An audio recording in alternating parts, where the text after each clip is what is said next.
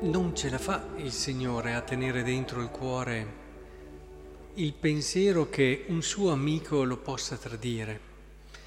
E non ce la fa perché sta vivendo un momento di intimità, di amicizia profonda, un momento vero. E, e non è, ecco, è importante che questo Vangelo lo leggiamo nella prospettiva giusta. Non è eh, la rabbia, il rancore di chi dice guarda, uno amico mi tradirà. No.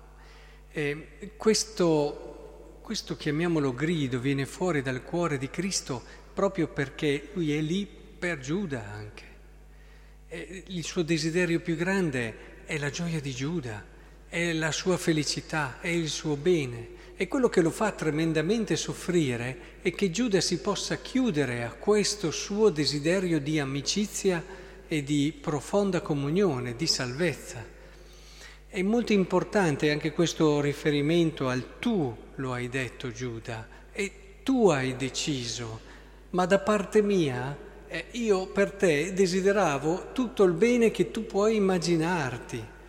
In fondo è questo che è l'atteggiamento di Gesù. E noi a volte quando lo leggiamo, interpretiamo le cose, le interpretiamo un po' dalle nostre categorie, dal nostro anche limite tante volte d'amore ma in Dio c'è solo il desiderio di bene e quello che lo ha fatto esclamare qui, qualcuno mi tradirà, è la sofferenza intima perché uno dei suoi amici eh, si chiuderà alla sua offerta di amicizia e alla sua offerta di bene.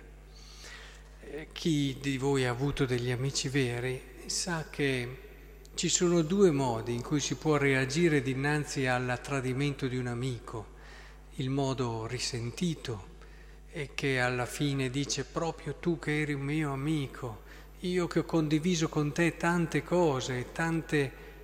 e questo è un modo, ma c'è anche il modo di chi soffre perché il suo desiderio, desiderio più grande era poter vivere per sempre con lui questa comunione, questa intimità. Non c'è rancore nelle parole di Gesù, non c'è giudizio c'è semplicemente il cuore che non riesce a trattenere il dolore perché un amico non sarà con lui. Ecco, credo che sia importante cogliere questo, perché allora comprendiamo come mai la storia stia andando in questo modo, come mai Dio eh, faccia certe scelte anche nel nostro mondo e non ne faccia altre.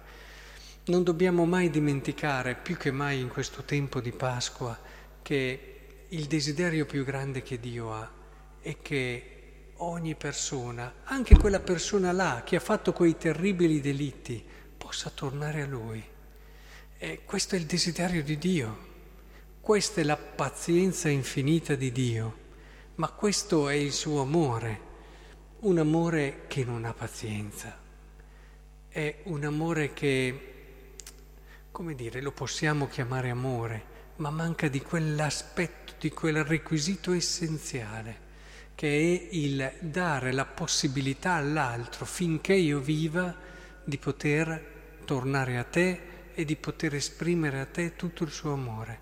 E quindi chiediamoglielo al Signore, che il nostro amore abbia non quella pazienza che sembra quasi che io ti dia qualcosa a te perché porto pazienza, dai, su, insomma, ma quella pazienza che fa soffrire me, che è desiderio, che è pregare per te, che è fare di tutto per la tua gioia, perché senza la gioia dell'amico anche noi non potremmo essere felici fino in fondo.